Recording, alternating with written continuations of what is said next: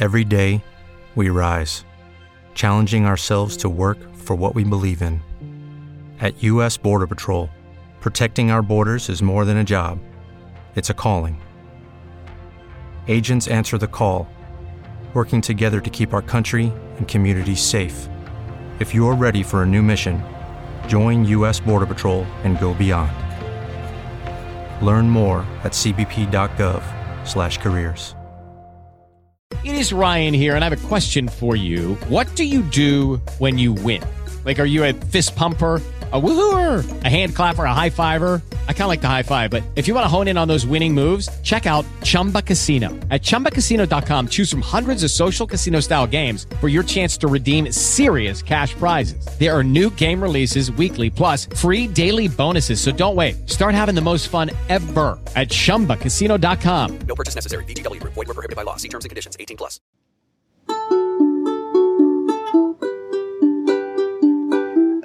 Puppies and kitties, books and movies. Yes, we love these. Listen to this podcast, please. Books like us.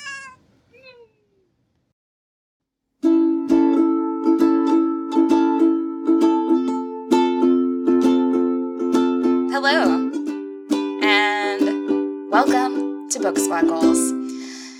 So, you guys, I Yeah. to ask you Yeah. to tell me about a lie that you have told in your past. Any lie. Please don't tell me something like really depressing or horrible. Yeah, this isn't therapy hour. no. Okay, I can go. um I'm ready. I've got so many lies. No, this is yeah. Okay, anyway. So shout out to my friend Scott who listens to this podcast. Hey, Scott. Hey, Scott. Hey, Scott. Hello, Scott. Um, when I first moved to Atlanta, um, Scott invited me into his home uh, until I could find a place to live. Uh, his home with his parents and stuff. and he lives with his cute little Vietnamese grandmother, or he lived with his cute little Vietnamese grandmother. He doesn't live with his parents anymore. Um, but uh, she didn't speak any English. And one day she knocked on my bedroom door and she brought me a bowl of watermelon. And I hate watermelon. Because But I you're didn't- insane. Look, melon is disgusting. Melon, melon. and watermelon are very different. No, it's gross. It's just like it tastes like a sponge filled with like sugar water. It's disgusting. I Um, see no I problem would, I'd here. eat that. Anyway, she brought me a giant bowl of watermelon, and she couldn't speak English, so I couldn't tell her like, "Oh, this is really sweet, but I don't eat this." So I just ate it, um, so that you know she wouldn't like. I didn't want to hurt her feelings, so there, I lied about it. I, I, it was like a physical lie because I had to like eat my lie. Did she leave, or did she just stand there and watch you eat the whole bowl of watermelon? Oh, I hope it was, I hope it was the latter. She was, Yeah, you and know. like you had a couple pieces left, and she was like, "No, you have to finish it." Yeah, basically. You know how grandmas are. Come on. But anyway, Yeah, they make sure you eat. Scott, They care. thanks again for everything. anyway, Thanks for the watermelon. thanks for the watermelon. Oh, this was Emily. I'm sorry. Did I say that? This has been Emily. that was Emily. Okay. Okay. I'm Susan, and um, this I told this lie to a person I don't even know, but I feel like it was a pretty bad lie because it it was just not true. That's what a lie is. Okay. I didn't practice this. Um, so I used to work at a, a bridal store, um, and this woman came in a few times to pick out her dress, and she also picked out like a bridesmaid's dress for her daughter. And after she'd been there a few times, she tells us that actually this is a surprise wedding, um, and that even her fiance, who they're not officially engaged, doesn't know about it. Uh, What? No, That's not how that works. Not good. yeah, this is really a bigger lie on her part than mine, but um, Yeah. Whoa. she she was like, "Isn't this great?" And I just kept telling her, "Yeah, this is a great idea." Mostly because I had to sell we had to sell the dress and like also, I really wanted to be invited because I wanted to see what happened. So I was like, Did you go? no, I don't know that it was like at his retirement party. She was going to show up at the retirement party in a wedding dress and be like, surprise, this is our wedding. No. And we just kept being like, yeah, that's gonna go awesome. That's so that's cool. Like how idea. romantic, which is like probably the biggest lie I've ever told because that is batshit crazy. That is so crazy. Like, that's so crazy. That reminds me of On Orange is the New Black. Like, I know Emily hasn't watched it, but have you guys? Uh huh. I have. Like, Lorna? like, Yeah. that reminds me of her. I love her so much. Christopher! Christopher! I have like a childhood lie that was pretty epic where I stole some finger puppets from my first grade teacher and then lied to my mom about it and she made me go return them and apologize and it was really embarrassing. But uh? Finger puppets. we were talking It was almost a before perfect we crime. started recording about a lie you've told a significant other and I sort of like tested this one to my roommate before I left and she said I should tell it. Um I told someone I was dating that a date we went on was really romantic when it was the farthest thing from that. It was he took me to a gospel sing No. um, and it was like all of the music ministers from our state in a choir together. And look, I love music as much, you know, more than the next person. And I was like, this is so romantic. And I was just like, no. I can't, I honestly head. can't think of something less romantic. Look, it does I not can't take much to impress me. Yeah. I think a lot of things are romantic that are probably not to other people, Yeah. but this wasn't one That's of them. It would be really less romantic if a person was like, I'm gonna murder you. That would be less romantic. I mean, I'm a different person now, and I don't think I would say this to someone now. Now I'd be like, I don't want to go, thank you. but I would be like, why would you even ask me that? even like as I was saying it, I was like, ah. oh my god. I mean, I have had similar, I mean, not like that, but I've lied to significant others about, um, like my high school boyfriend would write me like poetry that was so bad. Ooh, so that high school poetry though. And I would be like, oh, I love it. It's so good. And I was like, this is the worst thing I've ever read. Like, this is so bad. this makes me less attracted to you. Um, but that same boyfriend, the, the lie that I was going to tell is, or the lie that I was going to tell you about is that, Wait, this I- is Kelly, by the way, guys. Oh shit, this is Kelly. And that was Mary before. And before that was Susan. I said my name. Okay, Susan so- did it. I don't know if anybody did else my did. job. We're just getting very comfortable here. I know. I'm Look, you should know us by now. I'm Kelly. Uh, and so I dated this guy in high school and he broke up with me. And then, like, when I was going to college, we were going to the same college. So we decided to, like, get back together. Mm-mm. I told my dad this. And my dad was going to be, like, paying off my loans or whatever when I got out of school. And he was like, You can't date him. And I was like, Dude, I'm like 19 years old. Like, what are you talking about? And he was like, you like you can't date him like he's he's a bad influence and he is a bad person and you can't date him and if you get back together with him i'm not paying for your school literally would not pay for my college so i was like Wow. fine i'm not dating him and then i dated him for like three months and then we broke up so he was right but also i lied to him But that's something you have to find Oh, out for boy. yourself. and you to know? this day he does not know I would But he love for probably- Well, he might know now. yeah well he doesn't listen to this Dad, if you're listening, if you're listening i'm not sorry because that was crazy for you yeah, to that's insane. for you to do that. So, whatever. um, anyway, the reason we're talking about lies today is because we're talking about Fates and Furies by Lauren Groff. And this is my choice. So, sorry, everyone, because I know I have a feeling. you feel it. I have a feeling about how this is going to go. But um I picked this book and uh, I have a, a Goodreads summary to read, Ah, which might give you a little bit of insight as to why we were talking about lies. Or Um, not, because Goodreads summaries are Yeah. notoriously terrible. Yeah, th- this Goodreads summary is especially bad. I'm just going to preface by saying. Yeah. I'm excited. Hit me with it. Okay. Every story has two sides. Every relationship has two perspectives. And sometimes it turns out the key to a great marriage is not its truths, but its secrets. At the core of this rich, expansive, layered novel, Lauren Groff presents the story of one such marriage over the course of 24 years. I don't know about all that. At age, okay, so here's like more of an actual summary. That's the second part, I guess. At age 22, Lotto and Mathilde are tall, glamorous. I like how tall is the first descriptor. Two tall people getting married. Tall, glamorous, madly in love, and destined for greatness. A decade later, their marriage is still the envy of their friends, but with an electric thrill, we understand that things are even more complicated and Oh remarkable than they have seemed. oh boy. So, um, An electric thrill. like, I don't know who wrote that description, but I think Goodreads needs to have a talk with its copywriters. I think it was Sue 1958. Sue. Sue wrote it. Get no, her if, if Sue this. wrote it, there would be a lot more line breaks. So Sue, I hope your back I is bet better. Sue uses the word electrifying though in a lot of her probably reviews. electric thrill.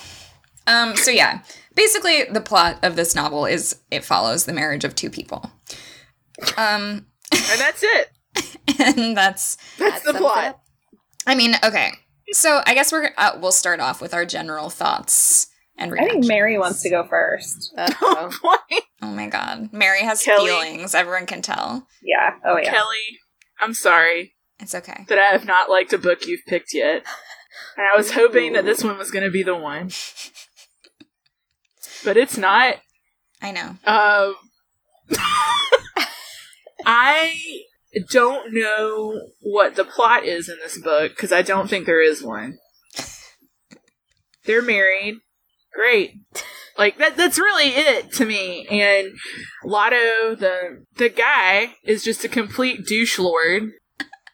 He's a complete douche lord. Yes. And I read the first half of the book and I was like, okay, he's terrible. Now let's get Matilda's point.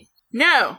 It's still kind of just about him and how he's a douche lord. And maybe she was like in a weird sexual relationship with someone Yeah. That wasn't him. And I just, I don't know. I had a hard time reading it. I feel like Lauren Groff teases the reader a lot and makes it seem like something's going to happen and then withholds that. And that's annoying. Stuff that I think people would think was cute or smart, like naming the dog God, I was not amused by. Yeah. Um, I think Lauren Groff's writing was pretentious. Yeah. I mean, I have I a lot of feelings. I I was reading a lot of Goodreads reviews, and that was like one of the main complaints was that people were like, "This is so pretentious," which I have a hard time with the word pretentious. Let me let me put it let me put it this way. I think a lot of books, and we could talk about this all day, and we sh- we shan't. but I feel like a lot of books, for the sake of being capital L literary, yeah, do a lot of fancy wordplay, but lack some nuanced plot. Yeah. And this isn't always the case, but that's kind of what I was feeling here. Like, I feel like when Lauren Groff sat down to write, she thought, this is going to be capital L literature. This is going to be artistic. And so she did fancy wordplay, but I think at the expense of some story. I don't know. Uh, then again, like, my least favorite genre of books is people sitting around talking. and that's like my favorite. Yeah. I mean, I look. I'm a contradiction. I love Jane Austen, but there was just a little too much sitting around talking. I I think because I actually screamed at this book, I'm gonna give it a one out of five. Okay. Whoa. I mean, I want to say that like everyone's different and likes different things, All right, Mary, and it's totally fine No, it's if true. everyone It's loves true. Good that we don't all agree. Otherwise, where would the I mean, fun I didn't I didn't love this book. Like the thing is like the things I have picked have been things that have been like recommended to me by other people who I trust, you know? So like I didn't love this book, but I I liked it. I like enjoyed reading it cuz like I like we have acknowledged I like the talky like relationshipy books that are just about like characters and people like having interpersonal Lives. lives and stuff. Like I like reading about just like life and not necessarily like here is the plot, here's like the beginning, middle, and end, here's the climax, like that kind of stuff. Like and so I I don't have a problem with the fact that because there was like a lot did happen in this book. Like you when you think about it, like they went through all this stuff with his a- like acting and then his plays, which are terrible, by the way Oh my god, so bad. Oof. we le- we learn about her past and like the th- you know her weird sexual relationship that occurred before this and then we hear about his past in Florida and like his his mom and like then we he goes to the artist colony and almost cheats on her with a man and like you know she I have things to say about that. yeah Just yeah but a lot a lot happened it's just like not plot plot like here are the like mm-hmm. mechanics of how these things are going to fit together It's not driven by the plot. No. Unfortunately, it's driven by the character of Lotto, who mm-hmm. is so terrible. Like, he's so terrible. Yeah. There's nothing redeeming about him. And I think that the main flaw of this book is that it tries to, like, make us see the things in him that maybe Mathilde saw and liked, but I just don't understand I agree. that's what I had a really hard time with. Like I didn't like I the writing was very literary, but I thought it was really pretty. Like I liked it a lot. For for me, like would I choose to write a book that way? Probably not. Like it's a little I mean it can be a, a little much at times, especially when you first start reading it. It's like hard to get into the like groove of this like super flowery language. Mm-hmm. But I, I thought it was pretty. I and as I was saying about the word pretentious, I always am like I'm always like, you calling something pretentious is very pretentious. like like to call something pretentious is then being like, I'm too good for this pretentious, and then you're being pretentious. But I forgive you. Um anyway, There's going to be a throwdown at the end of this episode. there's gonna be a throwdown. No, I don't disagree day- with you. The day we agree is the day the podcast is over. It's probably true. Which means it's never gonna be over. Never. Um, but yeah, I mean, overall, I gave this three stars, like, which I I'm pretty much at a solid three here. Like, it's fine. It's it's fine. but that's how I feel, and I'm a little I'm disappointed because I did expect to like this a lot more. That's So, my feelings. Solid three from you. Yes, as usual. So I feel like I fall probably in the middle of you guys. Uh, I really don't mind um, really like flowery prose as long as there's like stuff behind it to back it up. And I've read other Lauren Groff books before, and I really enjoyed her short story collection, um, Delicate Edible Birds, and I would recommend that to anybody that even sort of thought this was okay. So to Kelly, not to Mary. Yeah. Uh, but I think the reason that that worked for me is like, yeah, it was really like prettily written, but there were also stories behind it. The thing that got me with a lot of the prose in this is, um, I read, I would read like three paragraphs, and then at the end of it, I'd be like, okay, so basically what she just said is that she doesn't want to die alone. Well, we all feel that way. That's not like a new concept and it's not really being told to me in a new way that I haven't thought about before. So why am I spending so much time on it? And so that's what that's kind of how I feel. Is like, okay, if you're gonna get really fancy with your language, then like please present me some new idea or present that idea to me in a way that I haven't thought about it before. So I felt like a lot of it was spending a lot of time on ideas that weren't really interesting to me. I think I would have enjoyed the first part of the book more if I had sort of like realized what the conceit was when I got into it. Because I feel like every single description of this book that I've read is like really not indicative of what the book is actually about. Yeah. Yeah. Um, yeah. I had no idea what I was getting into, and I was reading Lotto's section, and as everybody else has said, like he sucks. Um, and I was like, I thought this was supposed to be the story of a couple. Why am I getting so much of Lotto?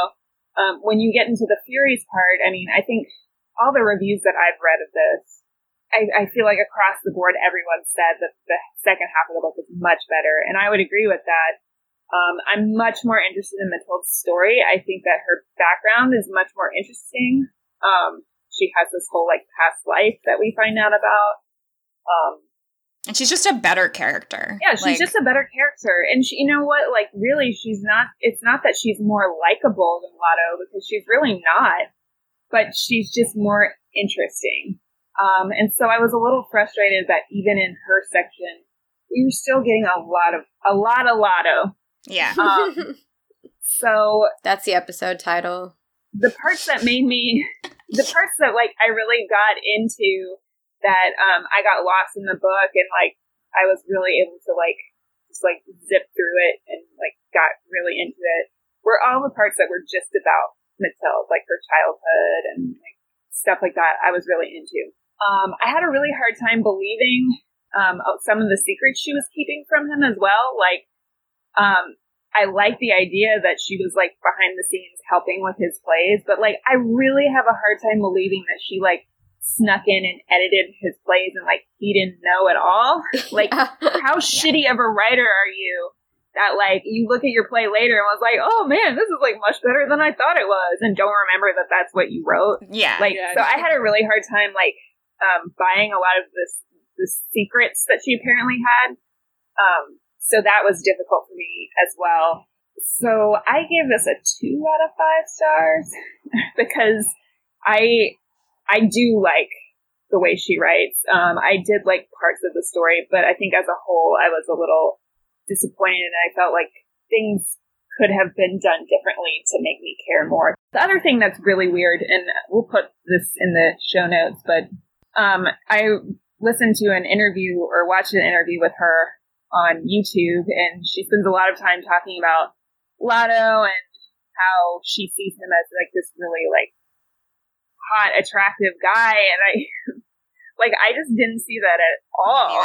It, like it just really came off like in her interview that like she was really attracted to the character of Lotto, and I was like, I didn't like, Well, she must have Just sounds been. like a bad person. yeah. yeah, I mean, she must have been very like she was clearly very attracted to and fascinated by him because she spent so much time on him. I know, but I think that that fascination with her character was like to the detriment of the book because Yeah. we lost uh, we lost a lot of things that I think would have been much more interesting to focus on. Mhm. So that is my review. I'm sorry it wasn't very succinct, but this is a very complicated book. So Yeah. Yeah. I also am giving it a two, but I would if I could give it a two and a half, I would. I, I really I wanted to like this a lot because I think Lauren Groff is like so cool.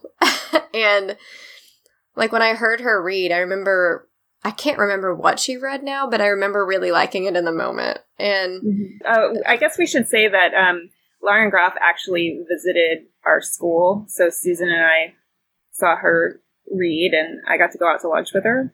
So I like I think like especially like getting to meet someone in person, you really want to like enjoy. yeah, I All of her really work. wanted to enjoy it like so much more than I did. But Yeah, I at first felt um, sort of the way I felt about White Teeth, which was like, I love the way it sounds, but not so much like what's happening. Um, Mhm. But maybe even less so in this than with White Teeth, because there was a little more to like hang on to in that book. I think. Yeah. Like Um, Future Mouse. Future Mouse. Like, yeah, there was no future mouse in this book, so. got um, a dock a point for that, right? Well, I think I think Zadie Smith is a better writer than than Lauren Groff. Uh, I think you're probably right. But I only really have, I've only read a little bit of each of them, you know, so Yeah. I don't know if it's like across the board that way or not, but I just felt True. similarly at first. And I really, actually really liked the very beginning of the book and thought it was, it felt like there was like so much potential Yeah, Um, exactly. when it's like this other thing had come between them and it was their marriage. I, like, I was like, ooh, where are we going? Where are we going? And uh, then we like went nowhere for a really long time and I was Like, okay. Yeah. I loved the whole Florida section too, because Yeah. I'm from Florida. So for me, it was very, I love like the atmospheric writing about Florida. hmm Like I love, I'm like a sucker for that kind of stuff. So at that point, I was like, I'm, I'm into this. And then like he wasn't a child anymore and he was su- suddenly terrible. so Yeah, he was pretty terrible. But I, like, while Mathilde is definitely the more interesting character, she's also pretty terrible. she's And, terrible too. Yeah. Like, her section was more interesting because more was happening, but so it was like so little was happening with him and so much was happening with her that it was almost not that believable by the time we got to all of the stuff that was had happened to her or that she had she had made happen to other people like her brother um like i was just like wow how could one person have this much shitty stuff happen and Yeah. lotto can have like pretty much nothing happen to him so part of me really liked how different how different those were Yeah. like how different the sections were but then i also i don't know i just got kind of bored and i feel bad about it you don't have to feel bad about it. It's just, i know I'm not just- so- easily bored. So that's the thing. Like, also i wouldn't recommend listening to it like it's it's the parts that i read read were more enjoyable to me. And controversial opinion i actually really liked some of his plays. And um thought that that was like Oh, more interesting to me or we're talking about not just i didn't really like when they would just talk about a conversation they had about a play but when they actually showed a scene from it i, I thought that was really cool. But um and maybe it just wasn't enough. Yeah. Well, also I I was reading all this stuff like these reviews talking about how like which I was like that's true, like how unrealistic the depiction of like the theater world is in this because like he's like writing and producing a new play on like a yearly basis. yeah he's like, woody allening it it's you can't do that with theater. like it doesn't work that way. well and i think crazy. woody allen has proved you can't really do it with movies either like you're gonna hit some good ones but like there's gonna be some They're mostly garbage gonna in there if you're going Yeah. once Yeah. a year Yeah. also like I, I know that the the point of like that he's ruled by the fates is like his life is almost all just like right place right time stuff but like i found the most unbelievable thing was just like he got up one night and wrote a fucking play and it was amazing Oh yeah, And that didn't make any sense. i'm like i write all the damn time and like that's nothing that great has ever Yeah. happened it's just he's like I blacked out Yeah. and wrote a, a brilliant masterpiece. Like, Yeah. okay. and given i guess matilda was Yeah. contributing to that, but just for it to go so smoothly and be like, he's a genius right away. And Yeah. everyone wants to produce these plays. They just got to give it one look and they're like, oh my God, yeah, all three parts going on. Like, no, Yeah, it's not no. an easy feat. so, especially when you see so much of the way that he experiences the world and talks to people you're like you're not a genius No, like how an, could you write he's an something idiot. good? when the Yeah. whole room turned on him for being a misogynist, I was like, i loved that I'm here part for Oh this. God, like, amazing. it's about And time was someone like- was like, you suck. that part was so real too because he has the exact attitude of dudes like that who are like, I love like women. i'm not misogynist Yeah. i love my wife yeah, I love, I love women. I know women. Like you like to bone women. There's Exactly. a difference. And then like to keep backtracking Yeah. around it, like to keep trying to explain it. I've, I've like I've it's like I've heard this argument before. It was Yeah. that was like a well done. That was good writing. it's a way. It's another way to say it. It was some good writing. Um, especially when it's you hear that argument all the time. They're like, well, there are biological differences between right men and women. So like, just that's I'm not. It's not my fault. yeah it's not a It's just bad the way it thing. is. Yeah. What women contribute to society is very important the, Mm-hmm. the gift of life is very important It was so that part was so well written to me that I was like, someone has said this to Lauren Groff. It was before. painful, and yeah. she's like I explaining mean, why hasn't they're someone said that to right all of us before? yeah yeah someone has Just said that like to all of everyday us. sexism. Because she has kids, doesn't she? She has two children. There we go. Oh, okay. okay. there So you go it felt like someone had said that directly to her, and she was like, "I'm going to write this to you directly." but Yeah. then she likes Lotto so much, it's like hmm, maybe not. I don't know. it's confusing for sure. That's you know, it's the plight of straight women. Is like you want to be a feminist, but most guys suck. and unfortunately, you're attracted to them for some reason. Yeah, you're like Yeah, what's that the, about? the my brains are telling me no, and my heart is saying, but he's so cute. The classic R. Kelly situation. My mind's telling me no. My mind is telling me no, but my body. Yeah. Guys, R. Kelly is also a problematic person. Oh God. Yeah. Uh, Let's yeah. not. Let's not. I don't even want to say problematic. I just maybe just Yeah, bad. He's like a bad Worse person. than that at this point. but he did give us trapped in the closet. So uh, It's so, it's so hard. and the remix to Ignition. Basically, it's just hard to like any man when most of them are so shitty.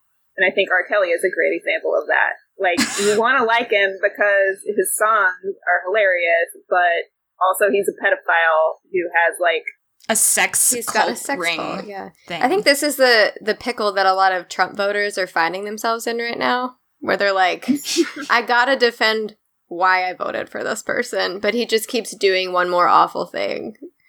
And I'm like, you can you can say just You admit you can say it's He's bad. terrible. It's fine. because you know it too. I know that you do. yeah. Okay. we have covered a lot of my discussion points just like from talking about this, but What a mess. Okay, let's get back on track.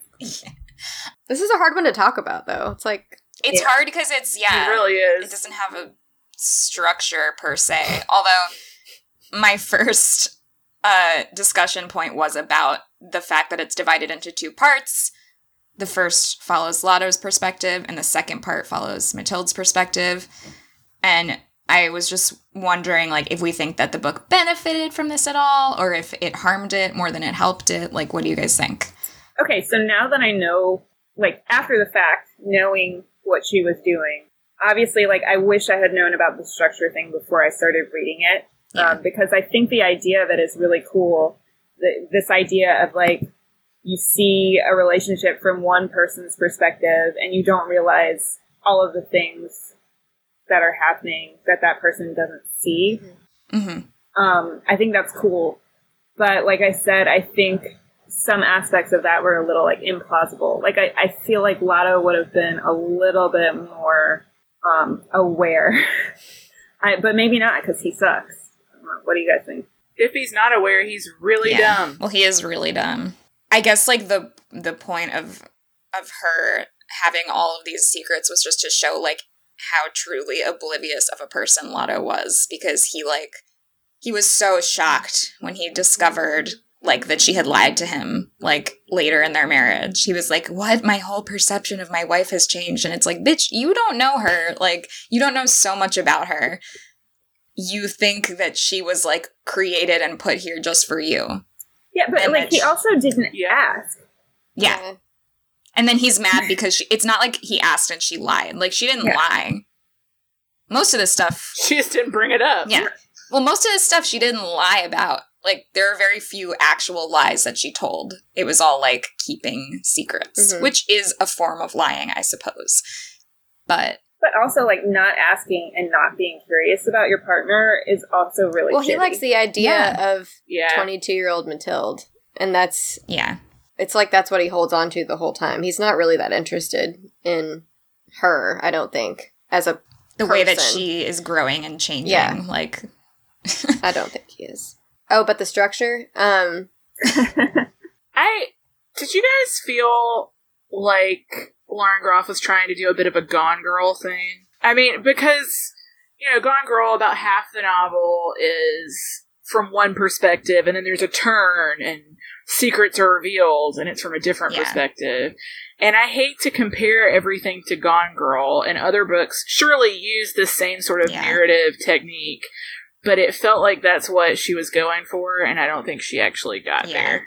it's. Po- I haven't actually read Gone Girl. I have to admit this. How dare you? for as much as we talk about it, you should probably go read it. I really like it. I've Yeah. like I've seen the movie and now I'm like, is it worth it? Because I know all of the yeah, spoilers. the book the book is very Yeah, good. okay, I'll read it eventually. I guess I can see what you're saying, Mary, because it's like you get you get Lotto stuff, and then once we get to Mathilde, it's like a lot of what you thought was true is undone in the way that it happened in Gone Girl, I guess. But Yeah. I don't know. I was like relieved when we finally got to hear from her. So, but also was like, wow, this is long. Yeah. Also, though, her story is still focused on Yeah. Lotto. Well, and and what's also confusing is he's described as not actually that attractive, like kind of weird looking, He's tall, he's though. tall. Well, Which apparently makes someone glamorous, which, I mean. well, Mathilde's described as weird looking a lot too. Also, she doesn't use deodorant, right? Yeah, that was Yeah, come on, odd. girl.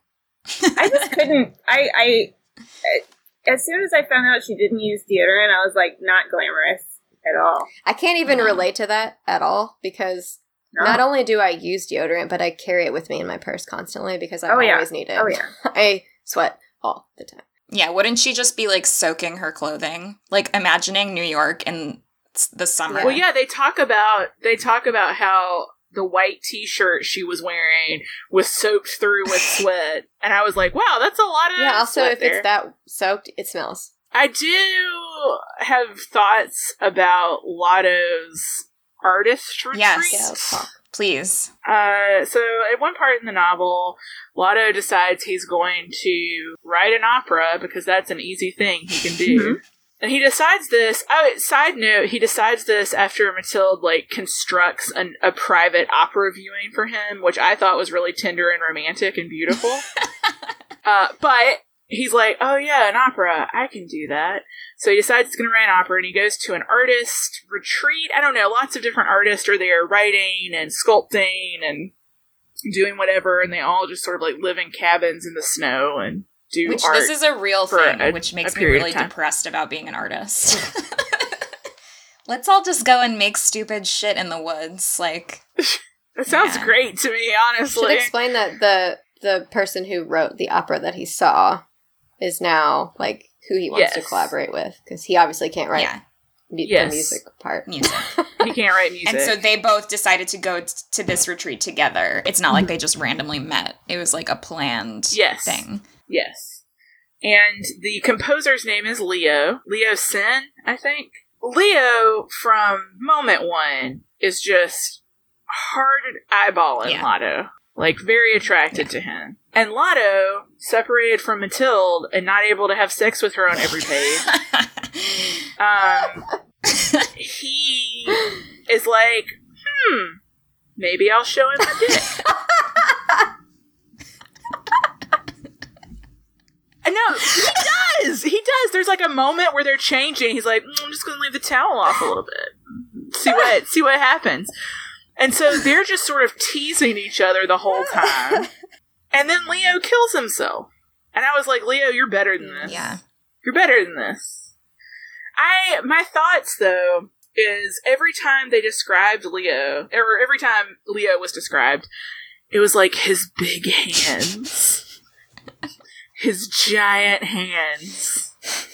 Oh gosh, this His hands were mentioned this a actually lot. reminds me of something that Lauren Groff says in that interview. I just want to mention this really fast, and then like because it's dick Mhm. related. Okay, she said if you want to write about a man you know in real life, just make his dick small because they'll never think it's them if you write that they have a small dick. oh, I thought that was really hilarious. That's amazing. So anyway, Ah, go ahead. That was just a sidebar. that is Whew. solid advice. his description his main descriptor was big hands and i couldn't help but think and this is kind of a meme this is maybe out of everyone's wheelhouse but have you heard like the term big yaoi No. hands No. it's like japanese manga about men in love Mary, of course you would know and they always have these giant hands they always have giant hands that are as big as somebody's head Really? you know? yes Like tickle monster. google it Like I know yaoi, but I didn't know that Yes. the hands was a was a thing. Interesting. I don't know. I just, I just, I wondered if that was intentional. I'm thinking Probably no, not. but But I mean I think part of the part of it was that he is like a composer playing piano, so they're trying to like she's trying to emphasize his hands as like his tool or whatever. I just also this was a part where it was very teasing. Like it seemed like Lotto was interested, and I kept thinking, okay, they're gonna. I thought they up. were. Yeah, I did too. But no, and I think that would have been interesting, and it would have sort of been a larger comment on sexuality and maybe Lotto as a person. But no, it was like Lotto's just thirsty. I think Lotto just wants to be admired. That's really where it stops for him. Like, He's too narcissistic. I Yeah. wondered if anyone was going to bring up how this book has a lot of sex in it, and I'm a huge prude. I think that's coming up. Did you see on? I have a discussion point. Well, uh, it's under other Oh. things, which I Yes, wrote in the yes. Google Doc. There is a whole lot of weird sex shit going on throughout the novel. What's up with that? I mean, we can talk about that now since it's coming up. Yeah. I mean, okay, so we've talked about like uh, the other points that I wanted to, to cover were like the structure. I wanted to cover Lotto and Matilda, which we've done a lot of talking about, and like whether or not a character. can always trash talk Lotto more. Yeah, I mean that's it's just going to keep happening. Yeah. Um and I well I also wanted to talk about like marriage in general. And I mean we talked a little bit about how like it's hard to believe some of the secrets that she kept and I know Emily was saying when I was talking to you earlier you were just talking about like you don't know if that's like an honest portrayal of like what it's like to be married to someone because like like a lot of people actually have healthy relationships and don't keep huge secrets from each other. Yeah, I, I mean, like, I feel like Lauren Groff was trying to say something more universal about marriage with this. Um, and I don't feel like that's working for me because I don't believe that this is the way most relationships work. yeah. Um, I think- agree. I think most relationships, um, most healthy relationships, like, yeah, of course you don't tell that person everything. Like, if you rack your brain, there's probably at least one lie or one, like, omission. But, like, I mean, I'm pretty open and honest with someone when I love them and care about them. Yeah. So Yeah. I just, I have trouble seeing that as like a. You shouldn't want to keep Yeah. secrets. I, I just see I have trouble seeing that as like a universal truth about the way marriage works that like you can never know your partner because I don't think that's true. Yeah, I agree with you on that one. So what? Why don't we talk about all the sex? I was like, I was like, I bet. well, can we can we talk about what the lie is? Oh, yeah, we probably okay. should do that. because this is related to the sex. Okay. Yeah. We find out uh, at the end of Lotto's section, towards the end of his section, he is at an art gallery with Mathilde, and she has worked at this art gallery for this man, Ariel. She's worked for him since, like, she was super young at this gallery. And she gets something spilled on her dress, so she goes to the bathroom, which then leaves Lotto to talk to Ariel. And then Ariel offhandedly mentions about how, like, he and Mathilde used to be in a relationship. And Lotto's like, That's not possible. My wife is a virgin before she met me. She was pristine. She never even kissed anyone. And Ariel's like, Uh, sorry, bro. Not true. Mm-hmm. And he's like, I thought I thought you knew. Oops. And then I don't even know how that came up. well, it was a It's seriously, it's like she left to go to the bathroom, and he's like, "Hey, did you know we it had was sex?" planned. Like Charlie planned this, Mm-hmm. which we find out later. Like in Mathilde's section. Look, Charlie's the real MVP of this Charlie's novel. just fucking with everyone left and right. I Charlie hate, forever. I hate him Yes. too, though. Also, his name is Charlie, which is one of. But look, Lotto. This is this is kind of confusing if you haven't read it. But Charlie was Lotto's best friend, or one of his best friends when he was young. Lotto had sex with Charlie's twin sister, Mhm. and then she killed Well, herself. There's lots of suicide going on in this. But that's book not also. what Lotto And- thinks happened. And Lotto ra- is just very disrespectful of that, I think, and sort of like brings her up he doesn't. in weird He doesn't ways. realize that she died by suicide. He thinks that she Overdosed. overdosed. Though you, he's still Wow. disrespectful of her and of Charlie Yeah. and his feelings about his twin sister having died when they were teenagers. So you know what? If Charlie wants to mess with him, great. Yeah, Go Charlie. Charlie is also terrible. I mean, everyone in this in this book is terrible except yeah, for Rachel. right. but but the big lie that Mathilde's keeping is that she wasn't a virgin. She had slept with one other person before she married Lotto. And and look, I can't conceivably think, why would you not want to tell him that? Yeah. That's, I mean, that's something I think would come up if you're in a relationship and you're talking about sex and marriage. I think you would talk about that. Well, then how would your marriage like hinge on that? Uh, that's Well, this is the thing. It's not like Lotto was. oh a my god! All they do is talk about like how hilarious it is that Lotto has sex with everybody. Like, and that's the thing. Like, why is it so important for her to be a virgin when it was not important for him to be Because he's virgin? a huge misogynist. yeah, and Lotto likes the idea of this person that he has sort of created her to be in his head. Yeah. It was very frustrating. It was. And it's, you know, telling that he basically behaves very like standoffishly towards her for an entire month after he finds out this information and doesn't tell her that he knows. And then he dies. So, spoiler alert, everyone. he has an aneurysm. I wasn't sad. I, no way. I was not sad. I was like, bye, dude. I was like, oh, he dies? like, I get to read the next half without him? And Yeah, well, But no, once he died, I wasn't. was like, wait, what's gonna happen? What do we still have half this for? This is, I didn't know it was gonna switch points of view. I was like, we're just gonna hear him from beyond the grave for the, half the book. Beyond But- the- We find out that the weird sex stuff happened because when she wasn't a virgin. Yes. Uh so she go- she gets into this like business relationship that is straight up just like abuse. Yeah. With, Yeah, That's this what the problem is. The problem is not Yeah. that she had sex with someone. and it's sort of like an echo of her grandmother's prostitution, right? yeah. Yeah, because it's pretty close to. I mean it is. It is prostitution. Like cuz she is doing it for money and doesn't want to be doing it. so mm-hmm. like I mean Yeah. but it's it's like very difficult to read those parts because it's really mm-hmm. uncomfortable and like I guess she has agreed to it but it's like it still feels like you're reading Rape? Are we going to talk about the fact that Lotto was sexually abused as a child? Oh, too? oh yeah Oh, Because that is just. you mean his teacher? yeah I mean, Yeah, that's that was that's also abuse. rough Yeah, and then I mean, the only moment that that is really brought back up again is when the teacher shows up at a play and is like, "Do you remember me?" And he's like, "No," but he obviously does because he gets all uncomfortable. Yeah. But yeah, I mean, they both have. well he, yeah he kept that from her Yeah, they He both have these like pretty fucked up. And it's interesting because it seems like that's the type of thing that you share and work through with your significant other. Mm-hmm. yeah Yeah. Hey, jo- do you want to ask Joe any questions about marriage? Ask a man. ask a He's here. I have a question for This ought Joe to be fun. Well, the book that we read was it was about a marriage. Um, And you're married.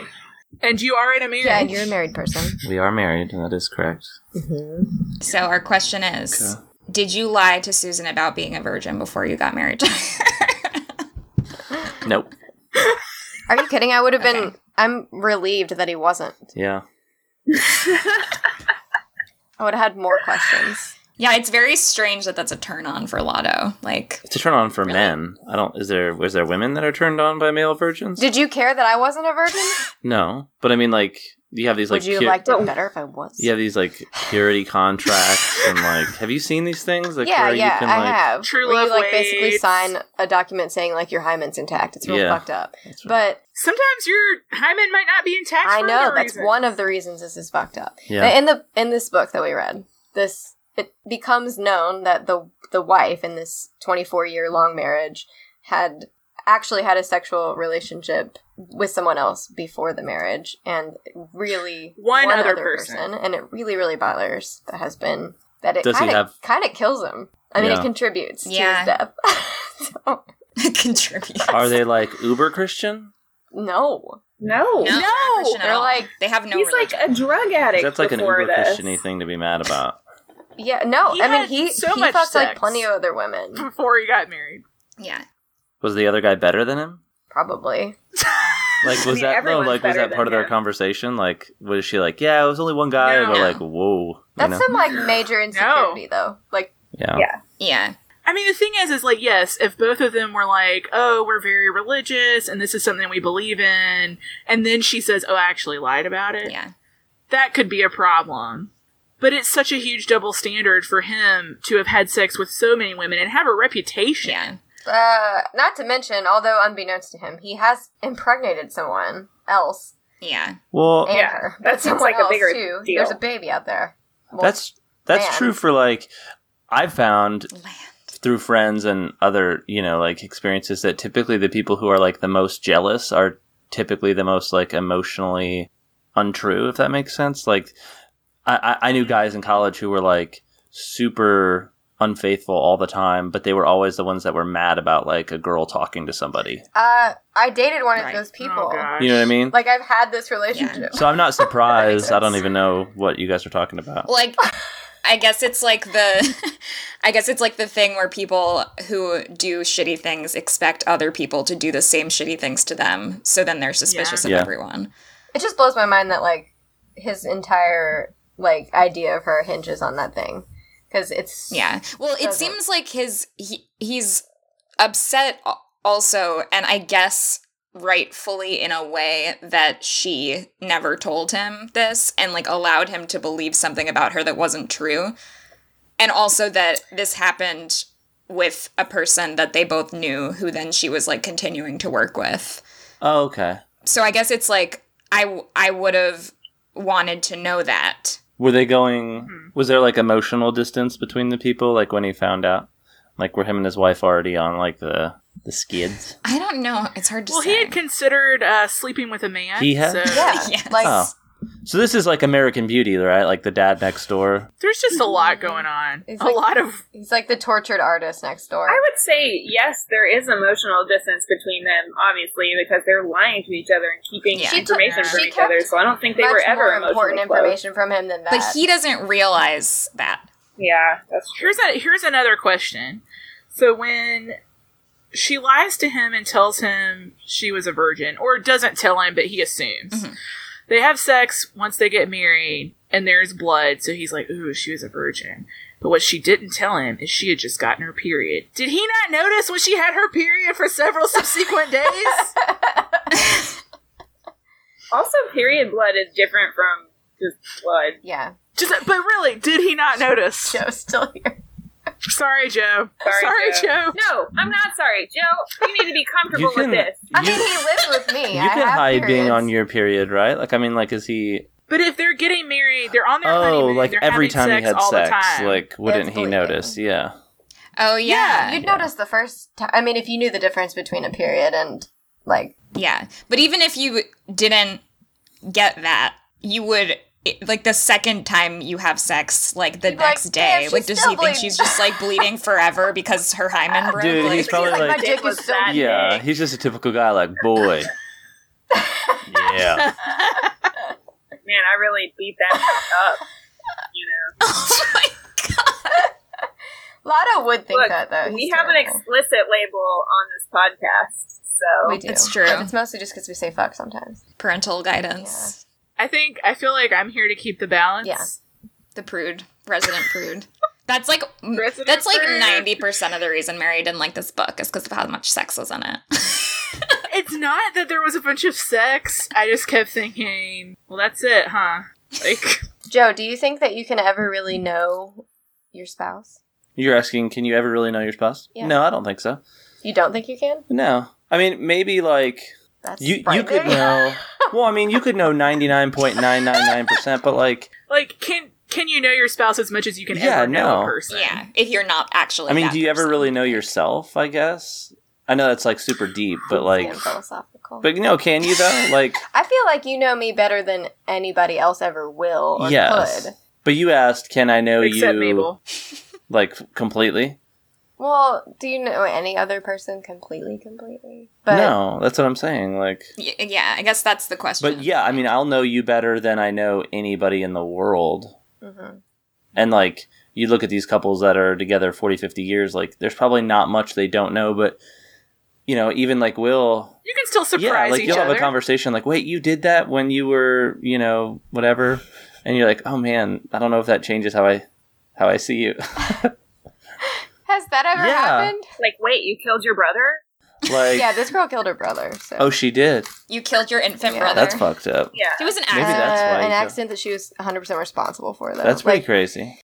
I've never killed a man. He stood at the top of the stairs. Well, no, you know who you know who's responsible as her parents for leaving their two small children unattended upstairs. Like okay.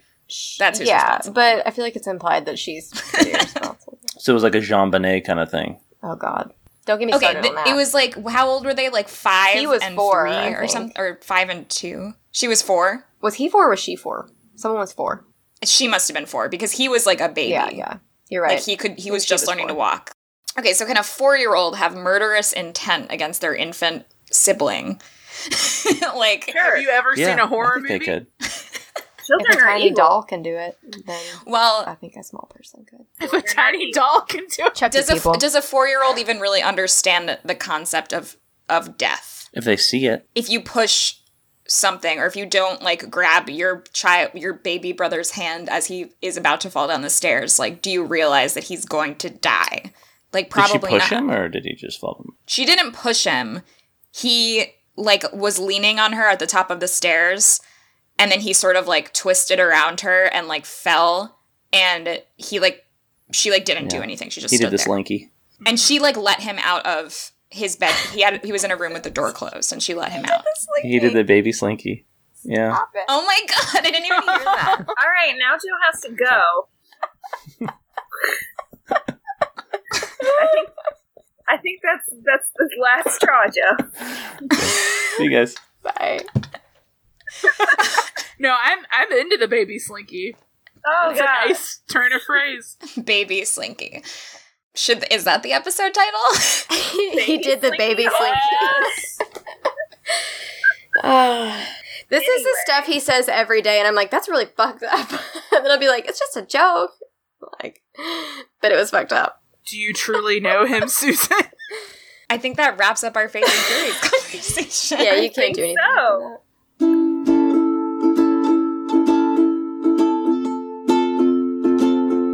Should we should we get to our letters? Yes. So we on our um, last full episode, because we have mini-sodes and full episodes, we asked our readers to send in their questions about Girl with All the Gifts and about movies that are actually better than the books. So we've got three letters to read. Yeah. Yeah. Yeah. So our first one comes from Russ in Tampa, Florida, and I, I hope you're hanging in there. Yeah. Stay safe, friend. safe. Although I don't know if you're gonna hear if it's gonna be over by that point, probably. We hope you're all right. Um, hi, hey, Book Squad goals. First time listener, first time caller. For all the reasons you discussed in the podcast, I too was quite let down after reading the book first and then watching the movie for The Girl with All the Gifts. One thing you didn't discuss that ruined the movie for me was how they changed the relationship between Melanie and Justineau. In the book, Melanie wants Justineau to see her as a little girl, like how excited she is when she gets to change into girl's clothes and how she makes Sergeant Parks promise not to tell Justineau that she's leaving to feed.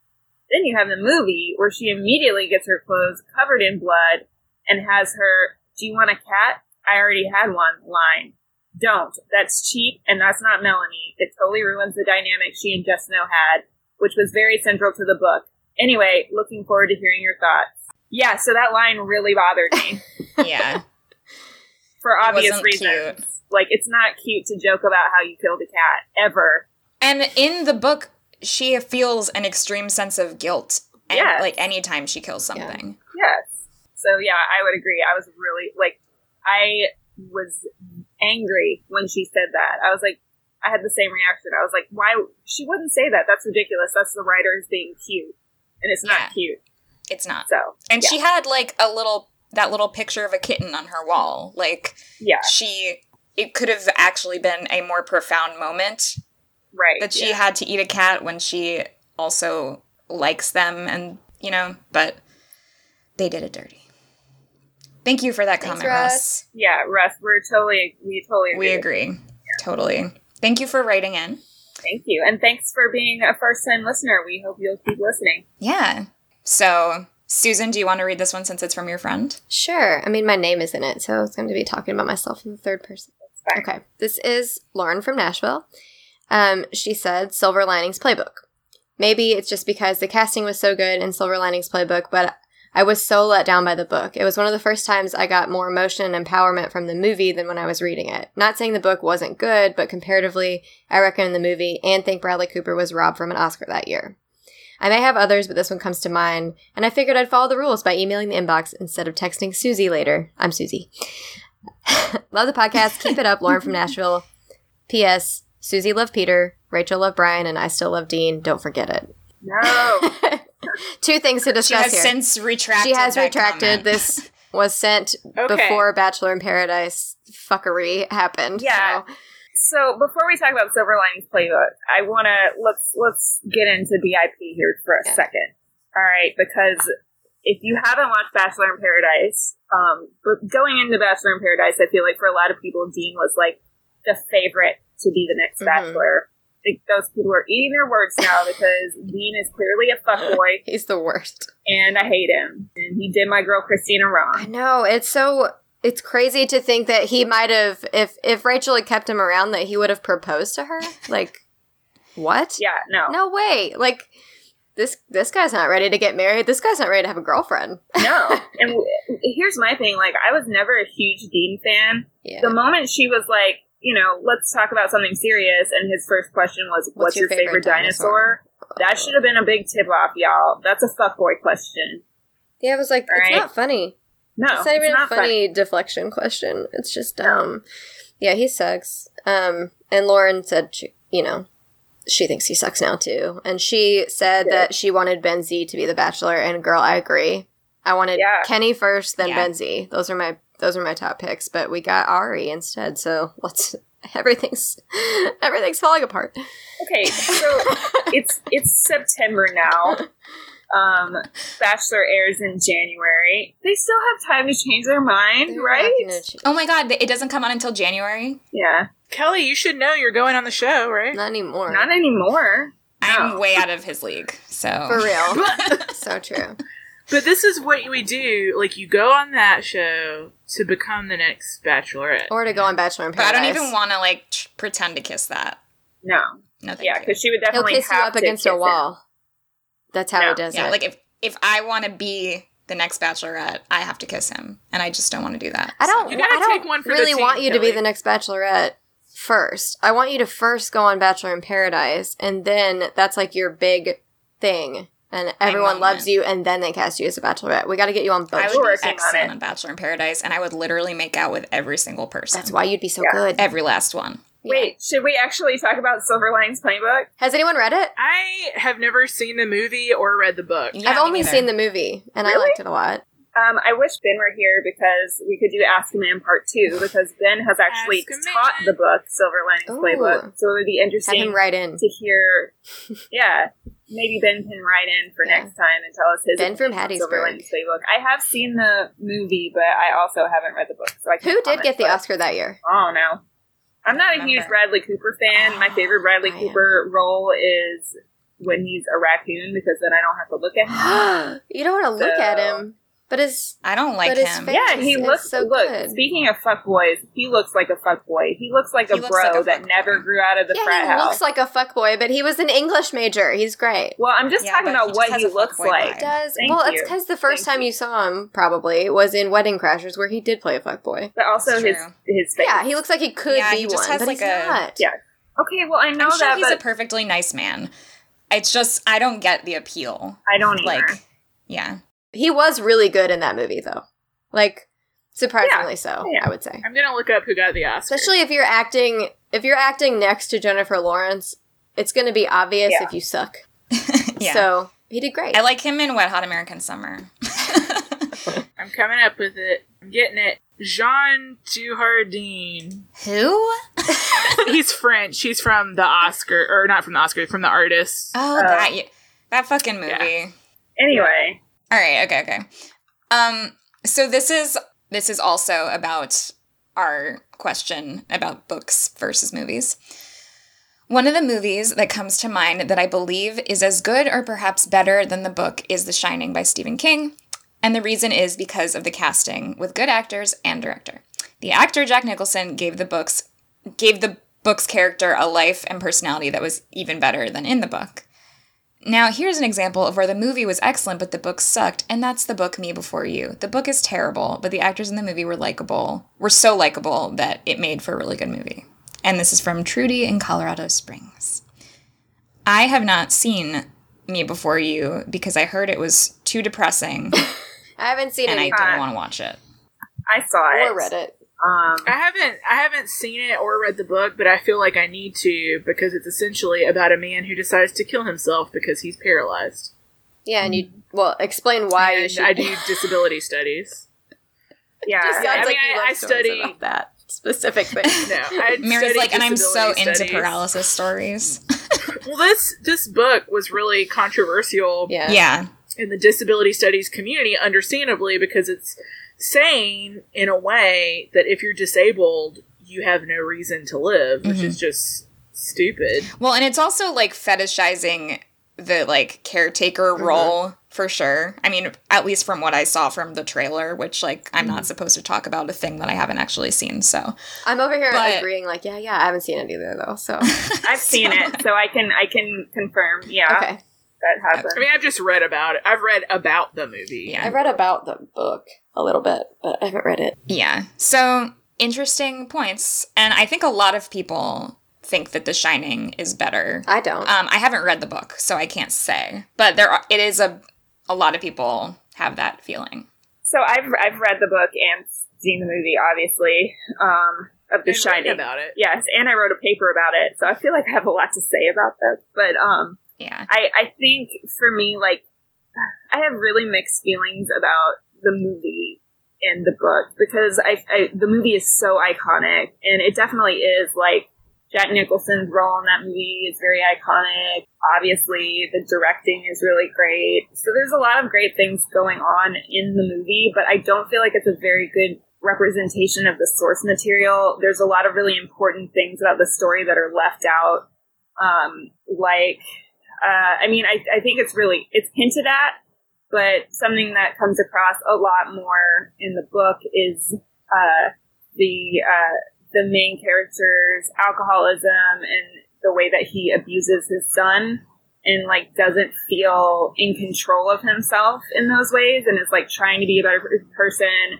And like I think in the movie they hint at the fact that he lost his job. What they don't say is that they lost his job. He lost his job teaching because he hit a student. oh, Oh, Um, so he has he has serious rage issues and issues with abuse coming into the situation. On the other hand, I think um, one of the critiques that I read about the movie is that casting Jack Nicholson um, kind of played the cards early because we're not really supposed to see this character as a dangerous character straight off. We're supposed to be seeing we we see things through his eyes. He's sort of like our, you know, Yeah. our entry into the world. And so we're supposed to kind of side with him. And already at this point in Jack Nicholson's career, I think people see him or saw him as a menacing actor who played those kinds of roles. Um, Yeah. And so they already knew starting at the beginning of the movie that he was going to go bad, which I think is, it's supposed to be shocking that this happens. Like, even though this character has this history, like, he's working really hard to be a better person and like trying to give up alcoholism. I don't know. So I have mixed feelings about it. I know Stephen King wasn't very happy with the adaptation. he hates it. He's Yeah. like constantly throwing shade. so. So uh, I, I think like my official stance on this is that like it's just like they're just two very different things. yeah, But um, I really adore the book. Yeah. They end, the ending's totally different too. Well, not totally different, but there's a pretty significant difference in the ending. Yeah. But anyway, um, I, I think the book is amazing, and so I have a really hard time Yeah. saying the movie Yeah. is better than the book, especially when I feel like the movie deviates enough from the book's material that it's like doing something entirely different that is not what Stephen King intended the Yeah. story to be Yeah. about. Agree. yeah. So, and it's it's not really a, f- a fair comparison because they're so different, and then also like it is like from a standpoint of just examining it as a movie and not considering the source material, it's an excellent film. Yeah. Yeah. So there's Oh, also yeah. that. Like, Yeah, it is a good. Yeah. It is a really good film, but I don't. I mean, The Shining is one of my favorite books, and like, I just think i- if you are comparing them directly, the book is just so much better to me.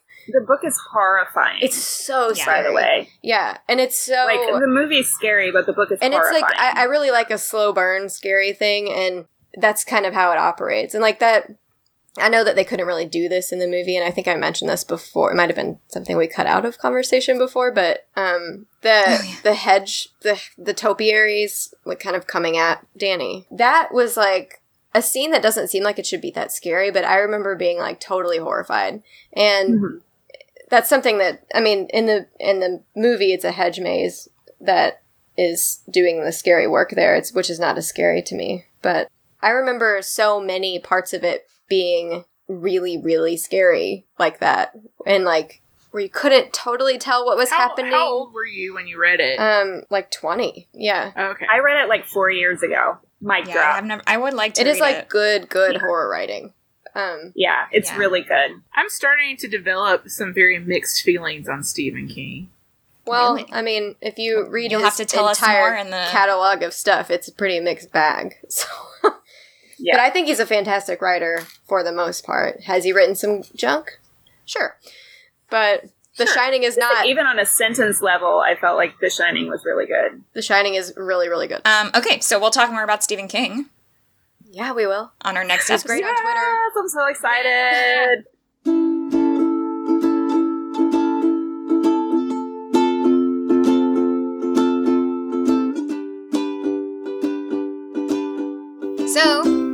Have things on the blog. Do people, Emily, want to talk about? yeah, okay. So most recently on the blog, um, I'm pretty like I'm pretty excited right now because September 20th, season six of Are You the One is coming on MTV, and this show is amazing. I love it. Um, I have seen every season. Um, I've turned my friends onto it. Like, trust you guys. Like, this is a really great show.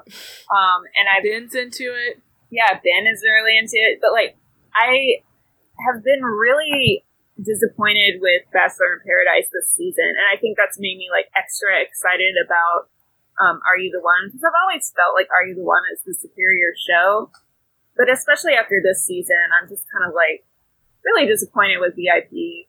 Um, it's been Rightfully so. yeah, it's been kind of boring and annoying for the most part. I mean, there have been funny moments, but overall, just like it's not the VIP that I have come to. It was less fun Um, this time. yeah. Markedly yeah. less fun. Um, so I wrote an, an article for the blog about why Are You the One is a better show than The Bachelor and all the Bachelor franchise shows. So check that out, and um, maybe it will convince you to watch on September twentieth with me. Mary, you wrote some blog entries. Yes. Also on the blog, I have written a short piece about why I am currently obsessed with the ABC sitcom Fresh Off the Boat, and specifically why I love the mom and dad on that show, the couple, Louis and Jessica. I, I mean, I think part of why I love them so much, and I say this in my blog post, is because they're a team, they love each other, they love their kids, they support each other, they still have problems, but they work through them through honesty and openness. Oh, And it's just like a really heartwarming, good, funny show, despite the real life Eddie Huang's uh, turdiness about it, which is a whole thing. I don't know anything about that. Yeah, Eddie Eddie Huang, who the show is based on, it's based on his memoir. He is if if you've seen him, you've probably seen him on Vice. He has a show on Vice where he just kind of goes around and eats stuff. He um, is the person who started Baohaus in New York. Um, Bauhaus, is like, Bau.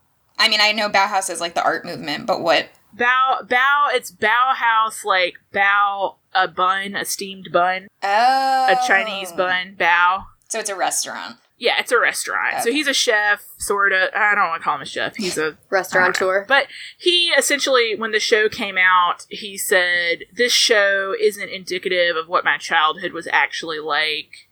so I'm not going to endorse it anymore. And he just had a lot of really crappy things to say about it, with without I think giving it credit for a lot of the good things it does.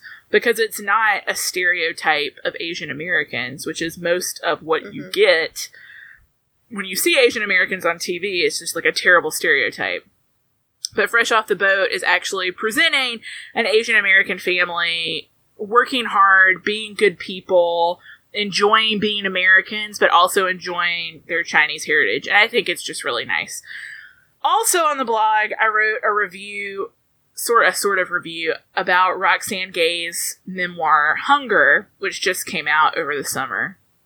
And I have really com- complex mixed feelings about that book that I don't even think I fully discussed in my blog post. And I would love it if any of our listeners have read it and have things that they want to say or contribute to the conversation. If you would write in and let us know what those things are. Yay! Because it's, it's a very interesting book. And we want to talk about what's coming up on the podcast. Yes. Yeah. Next time on Book Squad Goals, Stephen King's It.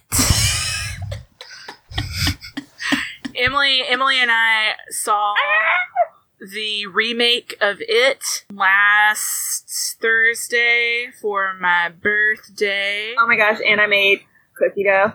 Emily made edible cookie dough, like home uh, eggless cookie dough. We snuck it in. Wait, we ate it. Mary, did I miss your birthday? No, my birthday's the 14th. Okay, I was like, how did that happen? But really, anything that happens within the month of September is for my birthday. But it was Kelly's birthday the other day. It was. It was Kelly's birthday the other day. Happy birthday, Kelly! everybody. But, I mean, I guess without talking about it too much, I thought it was good. Oh my god, I loved it. I can't wait to talk I'm really it. excited to see it. I'm hoping I can Yeah. squeeze in a matinee tomorrow. Also, we will have to talk a little bit about the miniseries as well because Tim Curry and my first crush, Jonathan Brandis, R.I.P. are in it. Who looks like a tiny baby Ben. He does Tiny not. baby Ben. He kind of does. A little does bit. though. A little Um, bit. Emily has always had a type. I'm I'm really excited to talk about the miniseries because it was the first thing that scared the ever loving crap out of me and really had a hard time seeing Tim Curry at all after that. The person. and I've never watched it, so I'm looking forward to We're gonna have so much it to Oh watch my in the next gosh. couple Watching weeks all to the It. Yeah, so our our next mini so we'll be talking about the It mini series, the 2017 remake of It, and also maybe the book a little bit. We're we're gonna have to talk about that scene in the book. And if you've read the book, you know what scene I'm talking about. If not, you'll just have to wait till our next episode to find out what I'm talking about. Um, and then uh, our next uh, full episode also for our known next as an book episode. is going to be It just doesn't have quite the same ring to it. no, it doesn't. um, but uh, it's going to be a book I chose. So let me tell you about it. It's All the Ugly and Wonderful Things by Bryn Greenwood. Let me tell you a little bit about why I picked this book. I know very little about it. I know that um, there is a really disturbing relationship that happens in the book, and I, I mean, I have to say, I'm really all in for disturbing and taboo relationships. Like that's just that sold me right there. I, it was also named Book of the Year for 2016 for um, Book of the Month Club. They named it Book of the Year. Um, Book of the month, please sponsor us. yeah, yo, holla at your girl. But yeah, so again, I mean, I already had the book when they named it that, but then I was like, oh fuck, I should read this because like apparently people like it a lot. So yeah, I've heard really great things also from people that I trust. So I'm excited to read it. And uh, just warning you now, if you're reading along with us, if you are really disturbed by pedophilia, I hear that happens in this book. It happened in the one we just read too. So Yeah. So I mean, like, the, I mean, it's going to be like some disturbing and hard material, I think. But I, I am here for it. So I'm very excited about talking about this book. That episode is going to be coming out in four weeks, so you have plenty of time to get the book and read it. It's not that long. You can do it. You can do it. Read along with us. And if you do read and want to send us any things you want us to talk about before we record the episode, we'll be recording the episode in like three weeks. So you have even less time. But let us know. And also let us know um, your thoughts and comments and questions and criticisms, probably mostly criticisms of Fates and Furies. and no, you know what? A lot of people really love this book, so I would love to hear from some of our listeners who read this book and really loved it because obviously um, we were kind of mixed to negative in our Yeah. reviews. So I always like to hear from the other side. Well, someday we will have a book that we like. Maybe it will be all the ugly and wonderful things. I've had a request from a listener that we, sh- since we've all talked about that we really did like Room a lot, that we should do an episode, any like a retroactive episode about Room because she would like to hear us talk about a book that we liked. I'd sit down for that. We could do a room mini-sode, maybe. We could. Yeah, we could. We could. I know a lot of people have told me you guys never agree on anything and you don't ever seem to like the books you pick. But I think what's important to remember maybe is that we haven't read these books before we talk Yeah. about you know, we we are coming fresh to these books too. And it's okay to not agree. And we're not just Yeah. picking Yeah. them randomly. we're like, I mean, I think we try to pick books that we know are going to be interesting to talk about, whether or not we like them. Also, I really Yeah. Um, thought I was going Right. to like this. Genuinely. I did too, which is why I picked it. Yeah. We never pick things thinking like, I can't I wait I'm gonna to hate this. this. We even picked the couple next door thinking we would like it. So Yeah, that was Yeah. a huge mistake. the source of our first and Um, probably not last hate episode. but we're gonna do a love episode for Room because we did love it. Yeah. Um, wait, so if you're going to email us your thoughts and stuff, did we say our email? No. So our email address is booksquadgoals at booksquad.ink. I-N-K, like a squid. If you want to check out the blog posts, go to booksquad.ink slash blog, or just go to the website and click on the handy little blog tab at the top of the website. Um, also, please, do you guys know what I'm about to say? If you haven't Please, rated, please, reviewed, subscribed, please, that you're please. a terrible Please person. rate, review, and subscribe. I swear to fucking God, you guys. I'm I don't know if this whole aggression thing is working, if maybe I should try like maybe I next think time we should try being nice. maybe I'll we love cry. you. love oh, oh. I don't know. I kind of no, like we have yell to we have to tell them who won the giveaway. Speaking of oh, rating yeah, and oh, reviewing, Okay. Kelly, you want to announce that? The winner of the giveaway is Drum roll.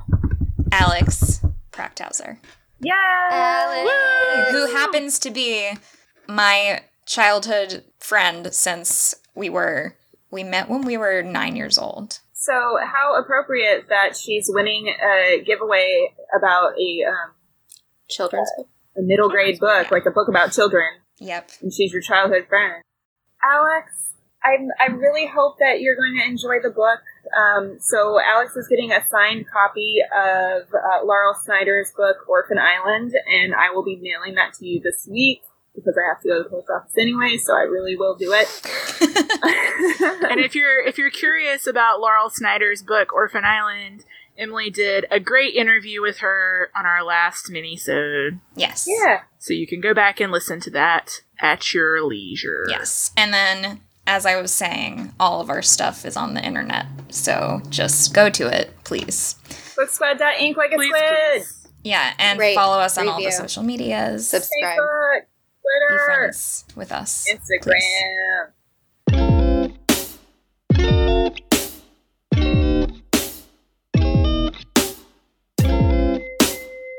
All right, I'm gonna stop recording now. No, wait. We didn't actually say bye. Oh, I'm sorry. Bye. Bye. bye. Later.